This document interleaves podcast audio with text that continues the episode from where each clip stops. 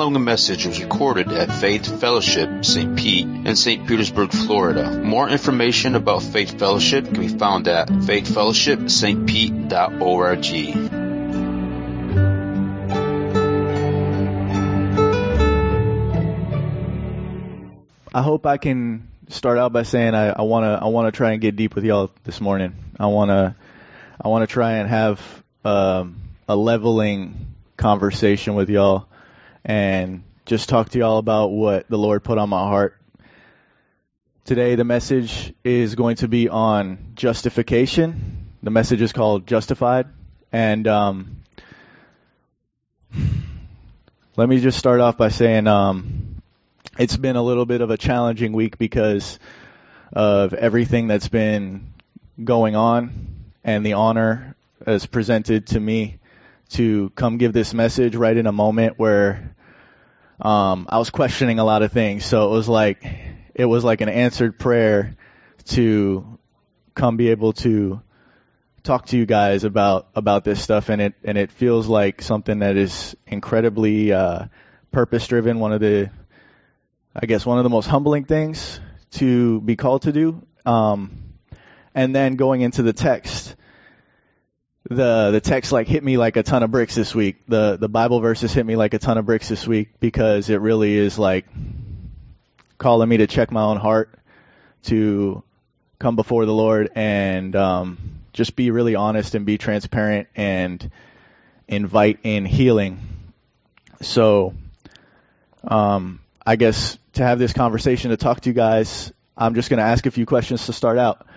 Um, have y'all ever felt the need to want to uh, argue on your own behalf, to to make make yourself known to somebody, to um, to justify yourself, to come before maybe. Uh, thank you. yeah, no, no, me to me, definitely.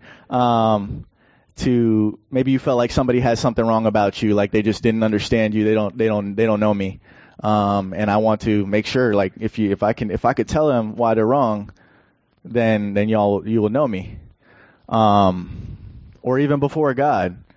Um, God, you know me. You know why I have the right intentions in my heart. You know why I'm in this for the right reasons. What God, show everybody why they're wrong. Um, it's a little dramatized, but it doesn't have to be. I mean, it can, like, I know in my relationship with the Lord, it's like, the whole spectrum. Like it's like we've tried everything. So um, uh, the other the other question, um, what does it even mean to be justified? That's a that's a pretty heavy kind of legal sounding word. Um, think of judgment. Think of a judge. Think of uh, I know we got some some friends who are in like the legal stuff and um, and this world has a way of, of doing that stuff. This world has a way of deciding what's justified and what's not, and what's right and what's wrong. And man will often put himself in a place of a position that could only be made by a righteous judge. And it's tragic because we have brothers and sisters um, right next to us, oftentimes, who we're making these calls about when we don't know the full story. So this this text this week has me checking my own heart, calling me out on um, assumptions. How often do you make assumptions about people? How often do you make uh, assumptions about situations that you don't know the full story about? Um, how often do you feel the need to plead your own case or to talk about the good things that you feel that you have done and how often does that result in me losing sight of the only one who could ever really be my justifier? So the first text we're going to look at this morning, if y'all would join me, is going to be in Luke 18. We're going to go 9 through 14. And this this is the parable of the Pharisee and the tax collector. We start out in 9. He told this parable to some who trusted in themselves that they were righteous and treated others with contempt. two men went up into the temple to pray, one a Pharisee and the other a tax collector. The Pharisee, standing by himself, prayed thus, God, I thank you that I am not like other men, extortioners, unjust, adulterers, or even like this tax collector. I fast twice a week. I give tithes of all I get. But the tax collector, standing far off, would not even lift up his eyes to heaven, but beat his breast, saying, God, be merciful to me, a sinner. I tell you, this man went down to his house justified rather than the other. For everyone who exalts himself will be humbled, but the one who humbles himself will be exalted. And I sat with that last bit for a while over the past few days. For everyone who exalts himself will be humbled, but the one who humbles himself will be exalted. And I start to wonder what does it look like to exalt oneself? What does it look like to to do that? And we have the example right there in the text. And I'm looking at this Pharisee, and it can be easy to look at the Pharisee and say, "Yeah, yeah, you self-righteous," like just and just externalize it. But I think that's the very caution that this text speaks to is that, okay, what is he boasting in? God, I thank you that I'm not like other men. Well, I'm me and they're them and we're not alike. We're different. There's separation between us. There's this distance. There's a degree of safety probably in that, um, or, or perceived safety. Um, I fast twice a week. I give tithes of all that I get. Um, these are these are perceivably spiritual things. These are things that can appear as far as everything that we're taught in terms of religion or in terms of what I'm supposed to be doing. I could make the checklist and say, well, I'm going to church. I'm I'm reading the Bible. Maybe not as much as I want to, but I'm reading the Bible. Um, I go to groups. I do this. I do that. Maybe, uh, and then and then I can be like, well, should I be doing more of that stuff? Should I be doing more of that stuff? Tithing, fasting, all of these things in their own right, not bad things. That's not what I'm saying. But if I'm putting my stock in all of those things as if those are the things that make me someone before God, any any if that I have some level of higher level over anybody else before God, then we have a problem because there's a degree of separation and I'm I'm no longer seeing my brothers and sisters as family, but I could be seeing my brothers and sisters as separate, as enemies, as strangers even. And that's not a very healthy place to be. And that's not a place where I'm going to be in a loving posture uh, before my brethren. That's not a place where I'm going to be in a loving posture before the world because I find that I can struggle with this with the world sometimes where if I'm, you know, if I'm having a good time loving amongst my brethren and amongst uh, the body of Christ, that then I'll go out into the world and something will offend me or trigger me in the wrong way, and I don't want to have any part of that. And then if I check my thoughts and I get in my thoughts and I start wondering why that is, or if I let it get too out of hand, it can get into an unhealthy level. So these texts are very stern cautions to me personally when it comes to be careful. And then on the other hand, we have a, a tax collector who at the time, and in this society, a tax collector, probably not a very liked person. Probably not going to be the most appreciated person because they're going to come before you and they're going to, they're going to want the government's money. And you may feel like, I don't, I don't know that, especially if you're under Roman oppression, if you're under some kind of other nation's rule, there can be a little bit of a bitterness associated with that. So this tax collector might not have the best status in society. He probably could have every reason to want to come before God and justify himself. Yet he comes before God and is troubled. He's beating his breast. This is a this is a sign of mourning.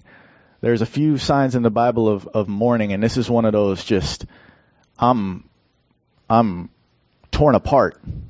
And he's, he's torn apart before God, and he's pleading for mercy. God have mercy on me, a sinner.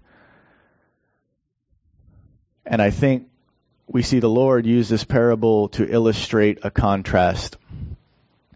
The Pharisee at the time probably would have been a very uh, well respected figure, somebody who would have been already exalted in his own right, already had a form of recognition, already had accolades, already had some form of status.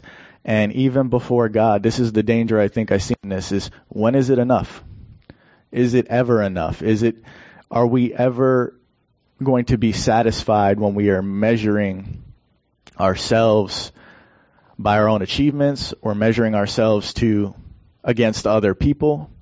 Is it ever going to be enough? And I think I I come before y'all with the answer that no. It is a cup that the more you drink from that cup, the thirstier you feel. The more you eat from that plate, the hungrier you feel. This is not a table that I want to eat from. This is not a table that is for the benefit of everybody sitting at it. And that's humbling because it's one thing to read it. It's one thing to study it. It's one thing to look at this on a page and say, yeah, that's true. And then it's another thing to actively be going through the week and taking inventory of was I just trying to exalt myself right there? Was I just trying to put something about myself out there that I think is is good in the hopes that I would be liked, in the hopes that I would be desirable, in the hopes that I would be accepted? Um, and how many times do I look at maybe the world around me and I go, man, well, at least it's not like that. At least I'm not dealing with that. At least I'm not struggling with that. Well, things might be bad here, but they're not that bad. Um, and even in the most subtle sense, I think that's the that's the humbling part too. Is these things don't have to go on for a long time. I don't have to live in them, but even just the momentary glimpses of these things popping up in the heart, it's it's sobering to realize that I am more like the tax collector before God than the Pharisee. And that's not a bad thing. That's not something I say in, in shame or in in a crumbled posture. That's something I'm I'm realizing the more I walk with the Lord is actually a thing of confidence and power and I hope to I hope to expand upon that the more we go into the more we go into this text. So this gets me thinking about works and what we work for and how the how the world system is a often an exchange based system. I'll I'm going to do this and I'm going to earn this. And if I put in this much work, I'm going to get this out of it and I'm going to, I'm going to get what I give. And that seems, it sounds on paper, it sounds right. It sounds fair. It sounds just. It sounds wise. And when I evaluate what is it that we really deserve, that's, that's the thing that is troubling too, is for every time I want to take an account of the things I feel I'm investing good, there are times where I might not even be taking an account. It's like we want to take an account, say we. I want to take an account of the good, and then when it comes to the bad stuff or not so bad stuff, it's like shrug it off. It's like, well, we don't have to keep track of that. Um, and it doesn't work like that in God's view that if we are keeping an account like this in God's view, the ledger is going to be very out of balance. It's going to be very out of balance in the uh, in the category of falling short. I mean, to be completely real, one one sin is falling short in the eyes of God. The the the sin that we could look at is well, that's not really that bad, you know. I don't never murdered somebody, But then we look at the Sermon on the Mount and, and Jesus turns up the law all the way to 11 so that we can see, as far as God's concerned, if we're going to use this exchange system, we all fall short. And then I'm led to Ephesians 2. Ephesians 2, 8 through 10. For by grace you have been saved through faith, and this is not of your own doing. It is the gift of God, not as a result of works, so that no one may boast. For we are his workmanship, created in Christ Jesus for good works, which God prepared beforehand that we should walk in them. I love this verse because it reminds me of what makes a gift a gift. And to me, what makes a gift a gift is grace. And this notion of you didn't earn it, you may not deserve it, but the characteristic of who is giving this gift, it is just out of the goodness of the love that is giving the gift. And it requires a humility to receive this gift. When I am offered something that I know I didn't deserve, or I didn't work for, I didn't earn it, there's something in me that naturally kind of goes, what's the catch? Or are you sure? I don't know if I can take that. I don't know if I, because I start, is there strings attached here? Is there something, is there something else going on? And, or if I receive it, can I live with myself knowing that I don't deserve it? Can I live with, I have to really take an evaluation of, of where my heart is at. But to be able to humble myself and to be able to come before God and actually say, you know what, Lord, I don't deserve this. I didn't earn it, but I know I need it. I know I need it because without it, I'm, I'm messing up and I am I'm falling short and I'm not I'm not strong. I'm I'm actually coming and realizing how weak I am. But I'm opened up at that point to receive a gift. And this is no ordinary gift. This is not a material gift. This is not just uh, a gift card to go spend some money at the store. This is a gift of life. This is a gift of justification. This is the life of the one who lived that life in our place. Knowing full well that we couldn't live that life, only calling us to put our faith in Him to be the one to do it on our behalf. And He encountered he encountered prosecution for it. He encountered ridicule for it, scorn, shame, accusation, to give us a gift. He died on a cross to give us his life. Someone gave their life so that we may receive life. And then this has me thinking about all the times in my life that someone may have suffered so that I would be blessed. And that's hard to think about. it it reminds me of what true love really is. It reminds me of what servanthood looks like. And it it calls for a response. It's not something that you really can just look at and shrug it off. It calls for an acceptance or a rejection. A rejection often leads to a coldness or a bitterness, and an acceptance often is compelling. Like I need to, I need to do something. I'm compelled. So, the cool part about this text, it's not writing off works. It's not saying that there's not work to be done.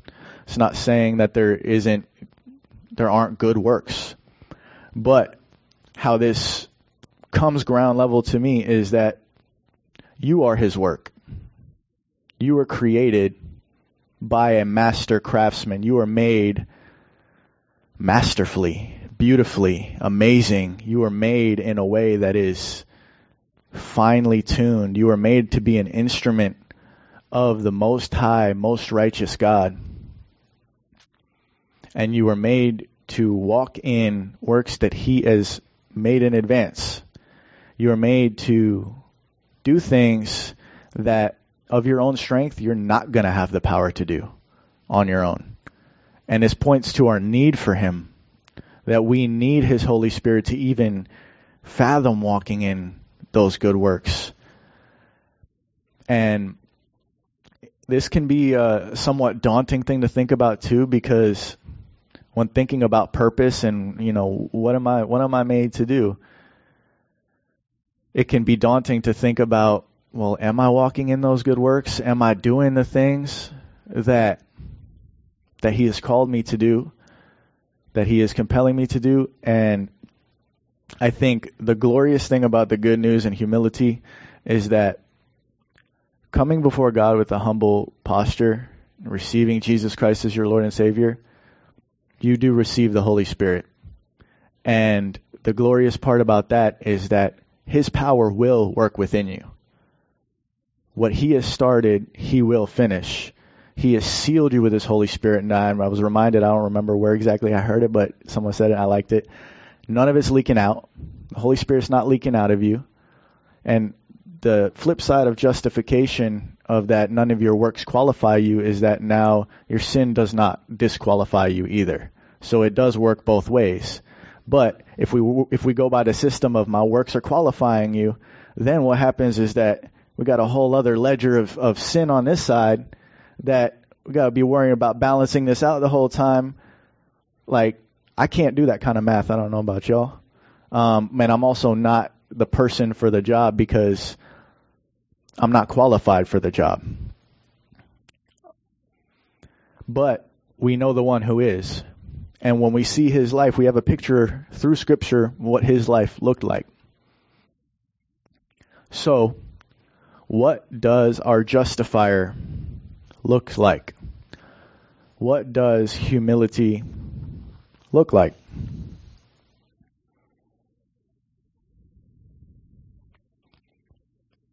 We see Jesus Christ come to live a life in the flesh, God in the flesh walking among us, doing amazing things, performing miracles.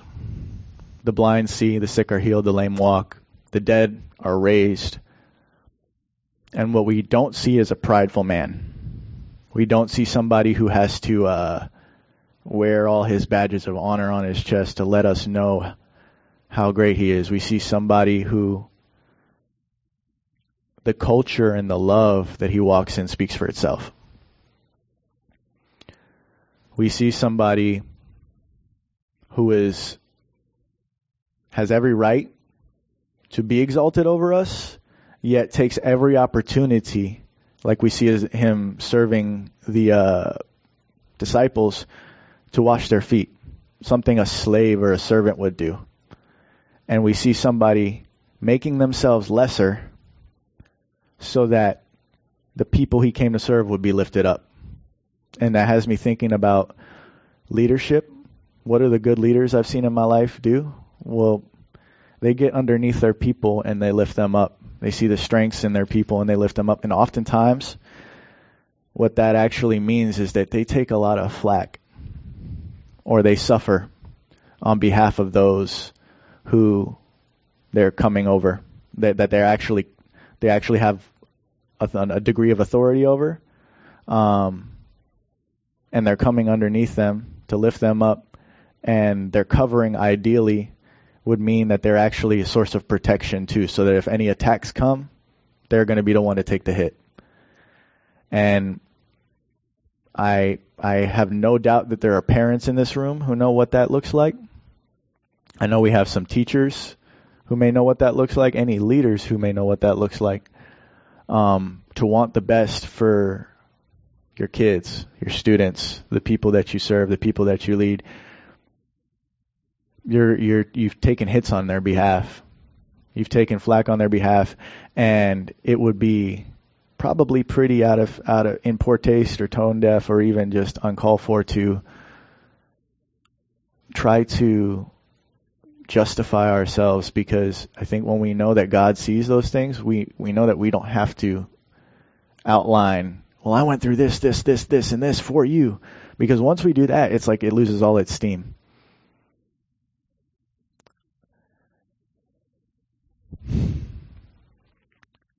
I want to take us to our next text, which is in Romans.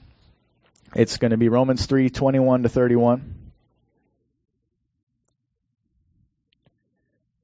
But now, the righteousness of God has been manifest apart from the law, although the law and the prophets bear witness to it.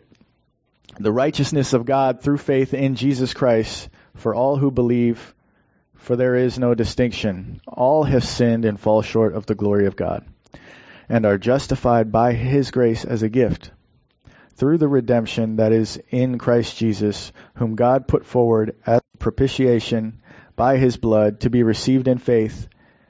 This was to show God's righteousness, because in his divine forbearance he had passed over former sins. It was to show his righteousness at the present time, so that he might be just and the justifier of the one who has faith in Jesus. Then what becomes of our boasting? It is excluded. By what kind of law? By a law of works? No, but by the law of faith. For we hold that one is justified by faith apart from works of the law. Or is God the God of the Jews only? Is he not the God of Gentiles also?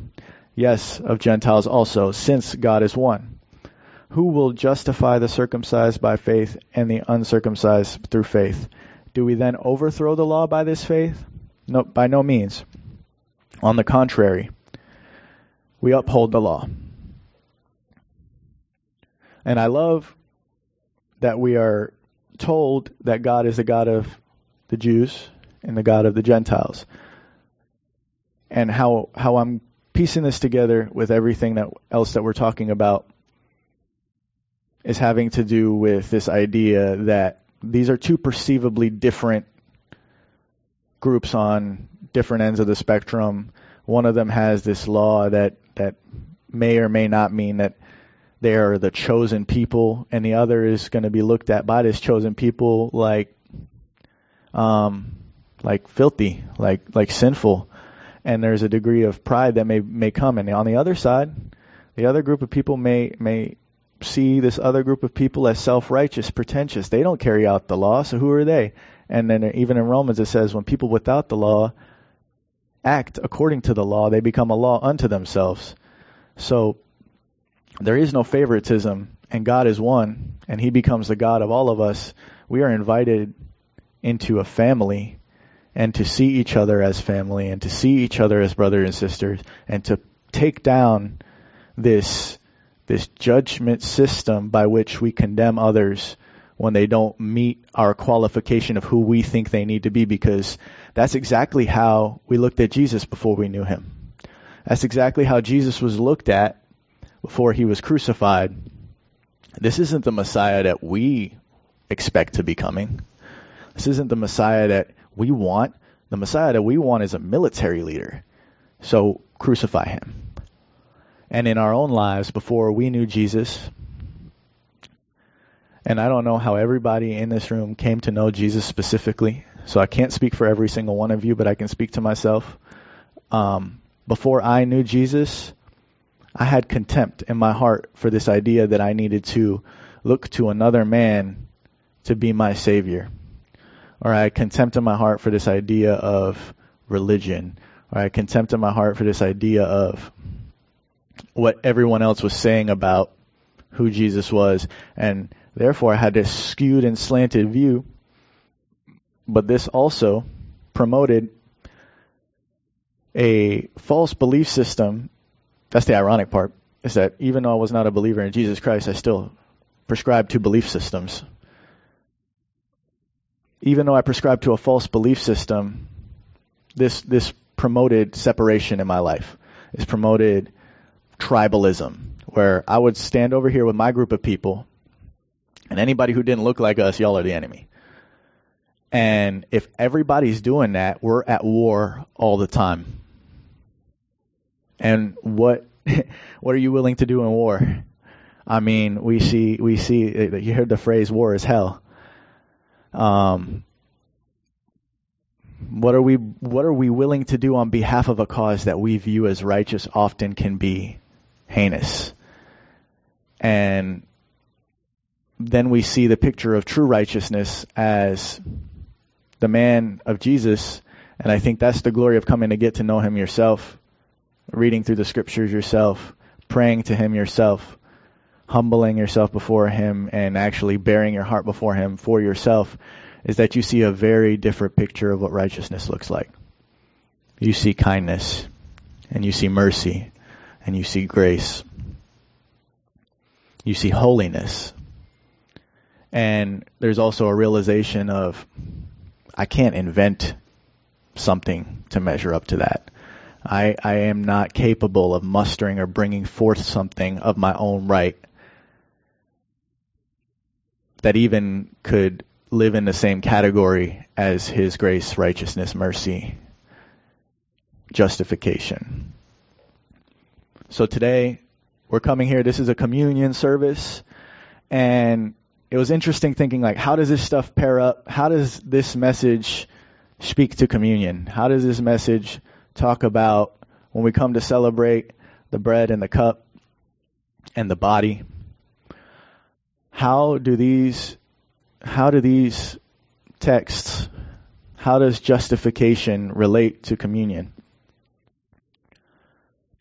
Well, I'm thinking about justification as how it relates to how it relates to a family or how it relates to my relationship with God. A big word that the Lord has on my heart lately, even before being asked to do this message, is union. And what does union look like? And what is what does it look like to become one? First with God. What does a union with God look like? There's a merging. And he's used marriage as a device to describe this. And it's no wonder why marriage is described in Scripture as holy and sacred and a picture of Christ and his bride. You see a covering, you see a merging of, at one point in time, two separate things, and you see them become one. And you see the romance in that, you see the wooing in that, you see the covering in that, you see the authority of Christ taking authority and headship over his church and covering his church. And you see him redeeming his his bride. And you see him lifting his bride up to a point that um, is only able to be done in grace and in mercy. And I'm thinking about justification, how it relates to my relationship with God. Well, when I try to justify myself, I'm denying a need. I'm gonna I'm gonna look at myself as the bride of Christ. And I'm denying my need for the bridegroom to come and be my covering, saying, I got this. Because I've done this, this, this, this, and this. That's my justification. Saying, for the time being, I'm saying, I got this. Um, I don't need covering. I'm, I don't need protection. I don't need a sense of leadership or authority. I don't need um, grace or mercy. And I'm calling, actually, I'm calling condemnation on myself. When I think I'm justifying myself, I'm calling condemnation upon myself.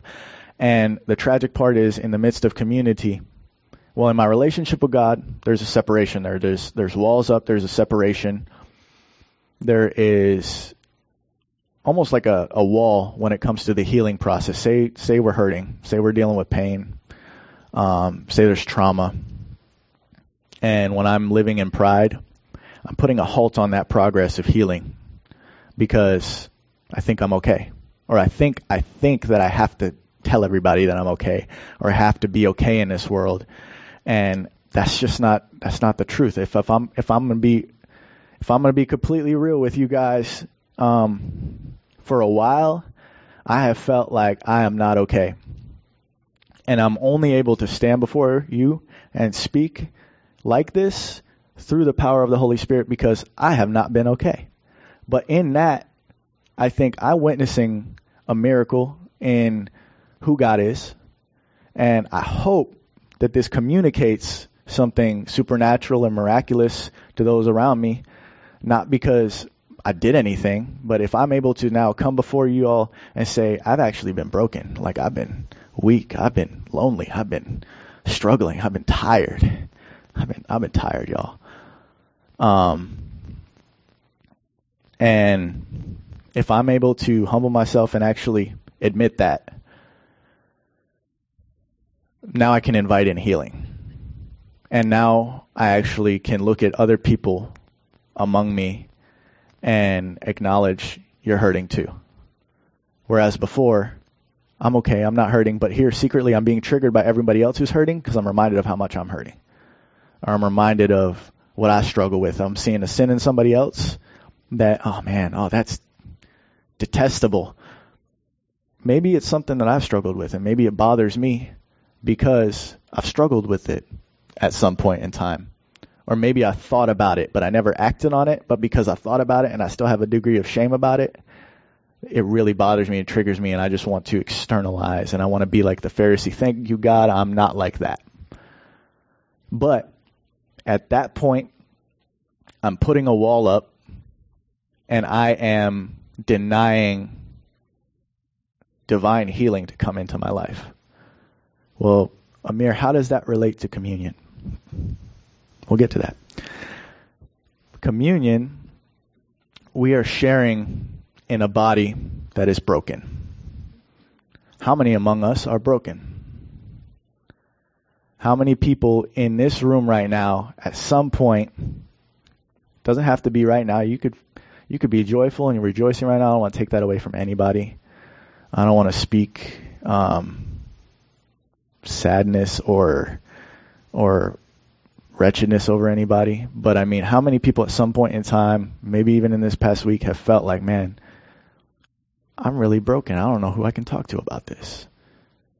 And even if I'm willing to admit before God how broken I feel, or the things I'm struggling with, or that sin I don't know how to talk about, if I can talk to God about this, I don't think I could talk to anybody else about it because, well, I know what they're going to say. I know, I know how they respond, or I've heard how other people talk about similar situations when they're not in the room. So I know what the response to that looks like, so therefore I'm not going to talk about it.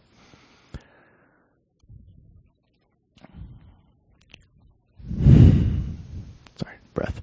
Um, there's something sobering that comes to my heart when it comes to suffering, trial, struggles with sin, um, just uh, sifting in your life, trials and tribulations that have maybe have nothing to do with sin. Maybe there's a there's something that God just had for your life because He was going to build you and grow you, and going through that. If you feel like nobody understands what you're going through, and you don't and you don't feel safe to divulge that, we may never heal, and we may never receive mercy, and we may never be open to the free gift and the grace of God, the Holy Spirit. We may never be open to receiving the restoration that God is wanting and willing to do in our lives. And in terms of a body, maybe our suffering is not just for us. Maybe our suffering is food for somebody else. In the way that Jesus is suffering, we look to Him and we see His suffering was to give us new life and he has now given us his life to walk in eternal life. But we also share in his sufferings. And when we share in his sufferings, I think we realize that our suffering, I don't know if anybody else has had this experience. If you have talked to somebody about something deep or something troubling you in your life, and it's just like somehow God knew how to bring you to that one person who needed to hear that or somehow God kn- knew how to put you before that one person you felt safe around for some reason. You're like, I don't feel safe about around many people, but for some reason I'm struggling with this thing, and now I'm in front of somebody who, and they just maybe said something that lets me know they get what I go through. And there's something supernatural about that. But I think the encouragement is, um, about that is that we are not just separate individual people walking around just uh, divorced from each other. What does union mean in context of the body? Well, we are members of one body. We have one God. We are under one God. God is the God of the Jew and the Gentile. And how that applies to us is each one of us are, are linked together. We are a family. And each one of us has something that it can take a lot of courage and humility to come before God first and admit our faults, our sin. God, I have struggled. I have struggled with impurity in my life. Um, I've struggled with compulsion and addiction. I've struggled with anger and resentment. And as I'm able to admit those things, somehow He's bringing me around people who have struggled with those same things, and we we we can feed each other. We can encourage each other. We can pray for each other. We can be there for each other like a family needs to be there for each other. And suddenly it's like, wait, I have a blood family, but I don't know why I don't always feel that way in my blood family. I don't know why I don't always feel that safe. But for some reason, in the body of Christ, there are these moments where it becomes very clear, like, you all are my family. And I, and I experienced, like, I experienced this with my, with my family but there is something deeper that I think is able to come about when we know that we're here because of Jesus, that He suffered on our behalf, so our suffering is He understands it, and that if we are able to humble ourselves before our brothers and sisters and share with them, we may actually be, we may actually invite healing in for ourselves, but we also may have the privilege to be a part of the healing process for someone else too. This can help us um, also forgive too, because I don't I don't know how if y'all have ever had somebody you've struggled to forgive, if you've ever had a really deep hurt, and um, and you know you need to forgive them. You know it's the right thing to do. You know biblically it's the right thing to do, and you just don't know how. You just don't know how to find it in yourself to forgive that person. And it's it's weird sometimes how God will show you reflections. Um, I I had a lot of judgment and hatred in my heart about my father for a long time. I grew up thinking that like no man in his right mind could ever treat a woman the way my father treated my mom. No man should ever treat a woman like that. No man should ever raise his voice. No man should ever be violent. No man should ever. Um, I had all these judgments and all, the, all these bitterness about who my father was, and he passed away while I was still bitter with him. And then, in my most lost periods of my life, I found myself starting to get glimpses of getting myself into a lifestyle and getting myself into a situation, getting myself into habits that very weirdly mirrored who I once judged my father to be. And God used this to show me anyone is capable of of falling into darkness. But the only way out of that darkness is not going to be the hand of condemnation, but the hand of mercy. And as we are in the body together today, we have the opportunity to be that hand of mercy for someone. We are celebrating the death of Jesus Christ because this was his hand of mercy to us. We have a, a, Lord and Savior who gave his body and his blood and poured himself out so that we could receive salvation. But he calls us to walk as he walked. He calls us to be there for each other in the way as, as, as humble servants and submit ourselves to one another and to be vessels for healing and to share in suffering with each other. And today you may have an opportunity to extend that hand of mercy to somebody or to hear somebody, to listen to somebody. You may have something on your heart today that you haven't talked about with anybody. Um, I would urge you to talk to God about it today first. And I would urge you to let Him give you the grace. He may not call you to speak to somebody, a person about it, but He may call you to speak to a person about it. And that person may be sitting here with you today. But what I'll say is, as we discern the body, you may be surprised the kind of healing that that invites in as we allow God to give us grace to be merciful to each other and be kind to each other and to listen to each other because I'm reminded through some of these texts, it's not in these specific texts, but we did a Bible study this week and the, what I was reminded of is it is God's kindness that leads us to repentance. And I can, I can personally attest to that in my life. It is God's kindness and Him calling up and out of me something greater than I knew that I even was. Like He's, when He calls you something that you're like, I don't even see that in myself yet. It calls you higher. It calls you to rise to the occasion to, to live in that. And we have the opportunity to, to be that for our brothers and sisters here today. If I can have the worship team come up. And, um, we have the opportunity to be that for each other. We have the opportunity to somebody somebody struggling with uh, anger. We have the opportunity to call out and speak. I I see the peaceful person in you. I see Christ in you who is peaceful, who is merciful, who is forgiving. And I need help forgiving.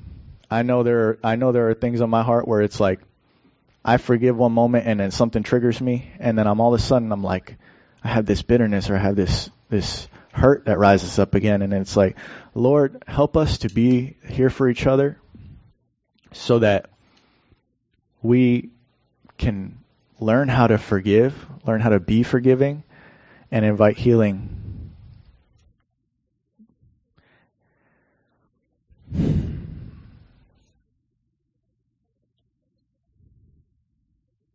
We have a Lord who has defeated the ultimate foe. Death is defeated. We have been cleansed of our debt of sin. If you don't know Jesus today, you can be freed from sin and death. And you can taste and get to know that freedom right here, right now, and know that you are forgiven right here, right now, because that's what He died to do. And if you already know Jesus, may we remind each other that we are a forgiven people, that we are a redeemed people. We are not justified because of what we do or where we go to work or how much money we make or what we've done through our lives or, or how many people we've helped or even if it is within the church. That's not what makes us holy. We are here to remember today the one who gave his life so that we would be justified and we receive His holiness, and His holiness is a gift. And there are good works for us to walk in.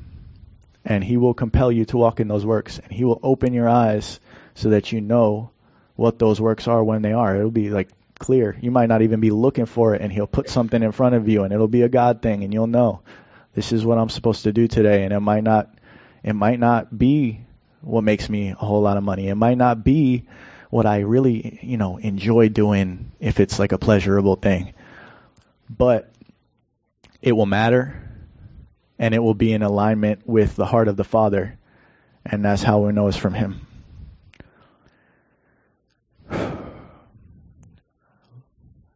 If y'all want to join me in prayer, um, we will pray before we start the communion. And um, I just want to thank y'all for being with, with me here today. Um, I want to thank y'all for just being my family and encouraging an atmosphere that we do have a place where we can go and be safe and and let each other know the deep things inspire just deep growth because growth in Christ is essential. Um, and how many times you, will you just hit a brick wall if it's just the way the world wants it to be done? But as we grow in Christ and, and, and we love each other, Jesus says they will know you by how you love each other. They will know you are my disciples by how you love each other. So it does shine into the rest of the world. It does extend an invitation. I know it's very easy to feel like, man, it's hopeless. Like this world is going down. But as you love each other, you extend the arm of mercy and the arm of hope into the world and you call people into the kingdom and and may they answer the call. If y'all will join me in, in prayer and we'll get ready for this communion. I'm gonna sit down. I'm gonna sit down. Because this is deep. Okay. Lord, I want to thank you for bringing us all together here today under this roof in your body, that we are supernaturally united in your body, not by walls or by accolades or by achievement, but by the shed blood of your Son, Jesus Christ. We are here today to celebrate His righteousness, His sacrifice, the table that we can celebrate that death is defeated once and for all, the sacrificial system the, by which animals have to be, you know, there are partial sacrifices that we have to bring some sort of penance or some sort some type of offering to appease someone that that, that system is over and that we have a righteous a righteous judge who has justified us has given his life and his and his body and his blood to feed us and to give us new life and Lord, help us to discern the body today. Help us to humble ourselves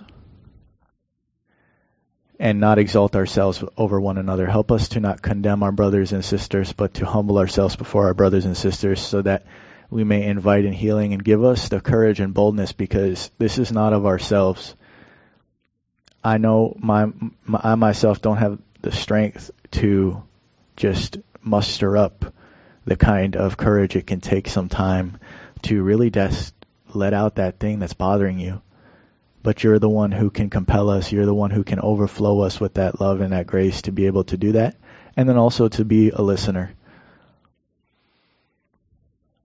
Lord, prepare our hearts for this communion and help us to prepare our hearts. If there's something on our heart that we need to confess, Lord, give us the strength to confess it to you, and Lord, give us the grace to, to share with our family, to be safe, and to know who we're safe around, so that we can heal, we can forgive, that we can walk as you walked, and we can learn how to serve each other.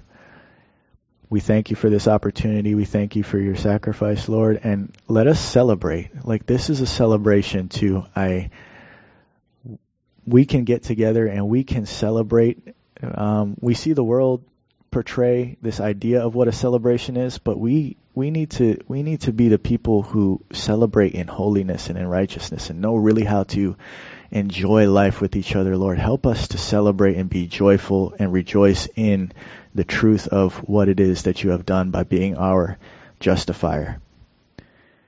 We thank you, Lord. We love you. In Jesus' name we pray. Amen.